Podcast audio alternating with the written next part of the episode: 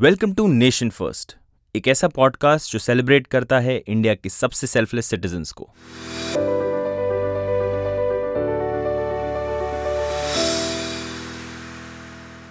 सोचो कि दिसंबर की सर्दियों में कमांडो की तरह ट्रेन टेररिस्ट को एलओसी पे आप अकेले फेस कर रहे हो। सोच भी सकते हो।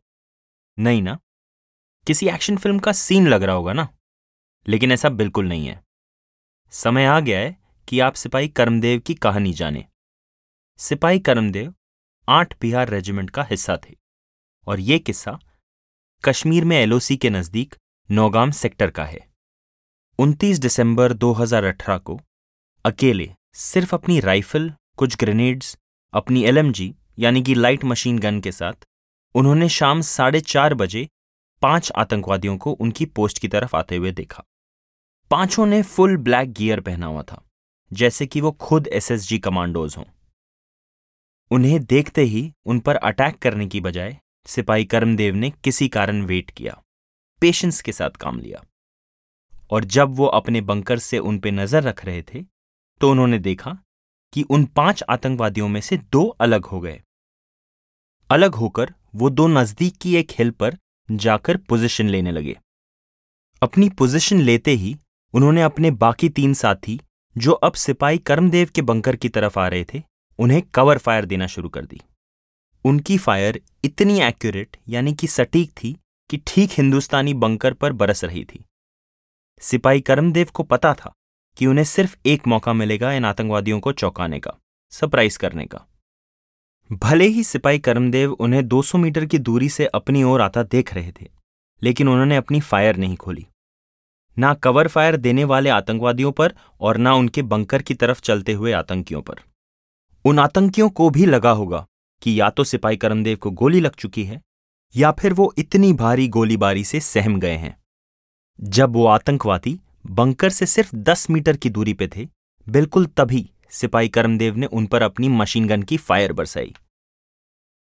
मशीन गन की फायर को फेस करते ही वो तीन आतंकी जो बंकर की तरफ़ सीधे आ रहे थे उनमें से दो ढेर हो गए, या फिर ऐसा सिपाही करमदेव को लगा। तीसरा आतंकी बच के निकला और एक चट्टान के पीछे जाकर छुप गया। जब ये आतंकी नज़दीक आए थे, तब सिपाही करमदेव ने एक चीज़ गौर से नोटिस की थी, जिस चीज़ ने उन्हें और भी चौकन्ना कर दिया था, और वो था इन सारे आतंकियों की कमर पे बंधा 12 इंच लंबा चाकू। अब आप ये सोच रहे होंगे कि इस घमासान आतंकी युद्ध में ऐसे चाकू को देखकर सिपाही करमदेव और चौकन्ना क्यों हो गए? तो उसका जवाब इस अटैक के कुछ दिन पहले हुई एलओसी पर मुठभेड़ है। 2018 में पाकिस्तान ने 1600 सीज फायर वायोलेशन किए थे।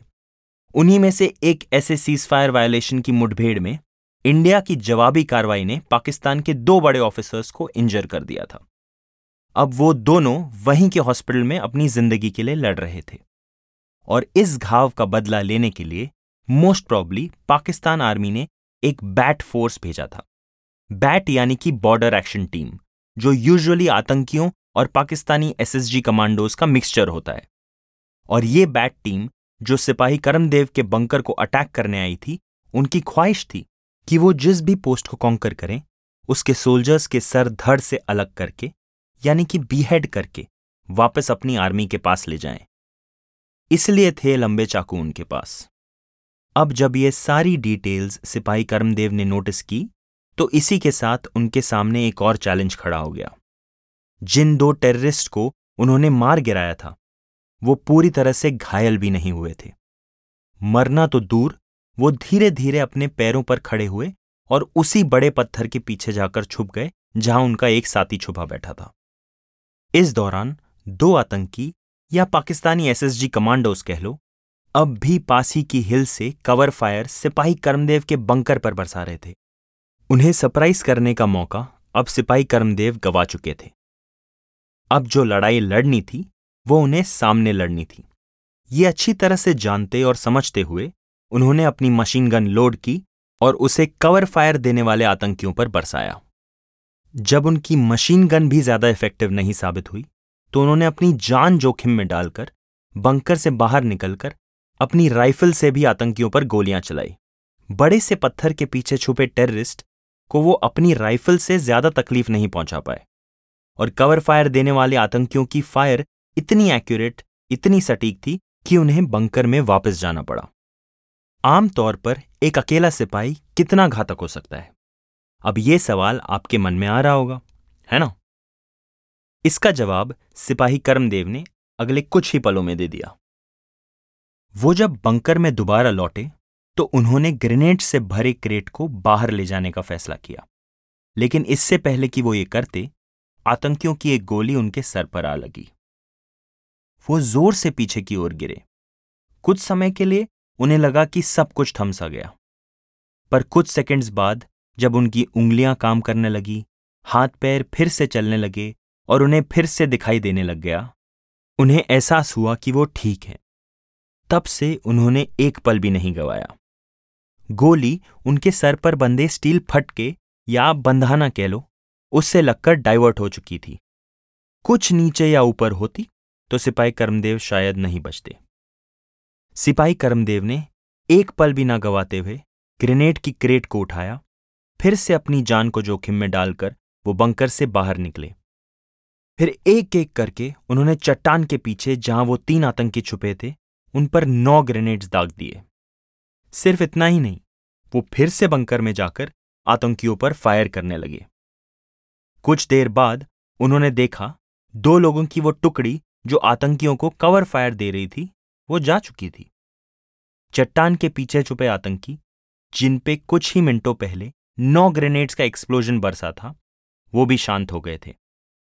ये पता करने का कोई तरीका नहीं था कि वो आतंकी अब भी ज़िंदा है या नहीं। पर कवर फायर को बंद होता देख सिपाही करमदेव ने अनुमान लगाया कि शायद चट्टान के पीछे के तीन आतंकी ढेर हो चुके हैं।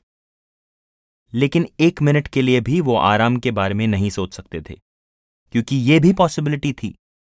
ये भी हो सकता था कि एक और आतंकियों की टोली फिर से अटैक करने का सोचती क्योंकि अब उन्हें यह पता चल चुका था कि इस पोस्ट पर सिर्फ़ अकेले सिपाही कर्मदेव ही कमान संभाल रहे थे। लेकिन कितना ही मुश्किल क्यों ना हो, सिपाही कर्मदेव का इम्तिहान उस दिन के लिए वहीं खत्म हो चुका था। लेकिन उनके कमांडिंग ऑफिसर कैप्टन तालिसनेप लॉन्ग कुमेर जो उनसे कई साल छोटे, सिर्फ़ 24 साल के थे, उनको इस मुठभेड़ की खबर मिलते ही उन्होंने अपने सबसे बेहतरीन बंदों को साथ लिया और वो निकल पड़े सिपाही कर्मदेव का साथ देने। इलेक्ट्रॉनिक सर्वेलेंस ने उन्हें पहले ही रास्ते में दुश्मन के एम्बुश की खबर दे दी थी। लेकिन दबे पाँव वो अपने कुछ सोल्जर्स के साथ सिपाही कर्मदेव की ओर निकल पड़े। वो और उनके सोल्जर्स जानते थे कि करमदेव वहाँ अकेले हैं और उन्हें मदद की सख्त ज़रूरत है। चालाकी से काम लेते हुए कैप्टन तालिसुनेप ने दुश्मन की घेराबंदी के कुछ मीटर पहले ही उन पर ग्रेनेड्स बरसा दिए। अंडर बैरल ग्रेनेड लॉन्चर नाम का हथियार उनके काफ़ी काम आया, जिसे वो अपने साथ लेकर गए थे। जब वो फाइनली सिपाही करमदेव के बंकर में पहुँचे तो बंकर की हालत देखकर हैरान रह गए। गोलियों से पूरा बंकर छन्नी हो चुका था। पर कमांडिंग ऑफिसर तलसुनिप और उनकी टुकड़ी को इस बात पे बहुत फक्र था कि सिपाही करमदेव ने अकेले ही उन पाँच हाईली ट्रेन्ड आतंकियों को पीछे ढकेल दिया। अगले दिन, जब कैप्टन तालिसुनेप और उनके कुछ और सोल्जर्स मुठभेड़ की जगह का मुआयना करने गए तो उन्हें दो आतंकियों की लाशें तक मिली। सिपाही करमदेव के ग्रेनेड वाले अटैक से वो बच नहीं पाए थे। करलकोट नाम की उस एरिया में आतंकियों ने सिपाही करमदेव के नजदीकी पोस्ट को तक टारगेट किया था। उन पोस्ट पर भी हैवी फायरिंग बरसाई गई थी, जिससे उन पोस्ट में से कोई भी सिपाही करमदेव की मदद करने ना आ पाए। आतंकियों की एक टोली ने उन पोस्ट की कम्युनिकेशन लाइंस तक कट कर दी थी। जब सिपाही करमदेव से पूछा गया कि उनके मन में क्या चल रहा था तो उन्होंने दो बातें कही। एक ये कि वो किसी भी हालत में इन आतंकवादियों को वहाँ से गुजरने नहीं देना चाहते थे, क्योंकि उनकी पोस्ट के पीछे उनके साथियों की पोस्ट थी, जिन पर यह खतरा बन सकते थे। एस्पेशली क्योंकि ये आतंकी हाईली ट्रेंड थे और इसका अंदाज़ा किसी और को नहीं था। सिपाही करमदेव ने कहा कि उन्होंने उनकी रेजिमेंट का वॉर कराए, बजरंग बली की जय का नारा लगाया और उन्होंने इन टेररिस्ट का सामना शुरू किया। उन्होंने ये भी कहा कि डर लगना वाजिब है। लेकिन पहले कुछ सेकंड्स में डर को काबू कर लो और हावी ना होने दो तो आपकी अच्छी ट्रेनिंग के चलते आप ऐसी मुश्किलों का सामना कर लेंगे। इस मुठभेड़ से ठीक एक दिन पहले सिपाही कर्मदेव की वाइफ ने उन्हें हिदायत दी थी कि कोई रिस्क ना लें। वैसे भी कुछ ही महीनों में उनकी रिटायरमेंट ड्यू थी। लेकिन तब भी सिपाही कर्मदेव ने कहा था ड्यूटी तो अच्छे से करनी है ना? उनके अपनी ड्यूटी की तरफ़ ऐसा कमिटमेंट देखते हुए, उन्हें भारत सरकार ने शौर्य चक्र से नवाजा। उन्हें सिपाही से लांस नायक का प्रमोशन भी मिला। क्योंकि उन्होंने खुद की भी परवाह ना करते हुए अपने साथियों की, अपने रेजिमेंट की और अपने देश की परवाह की। उनसे बेटर नेशन फ़र्स्ट का कोई उदाहरण, कोई एग्ज़ाम्पल नहीं हो सकता।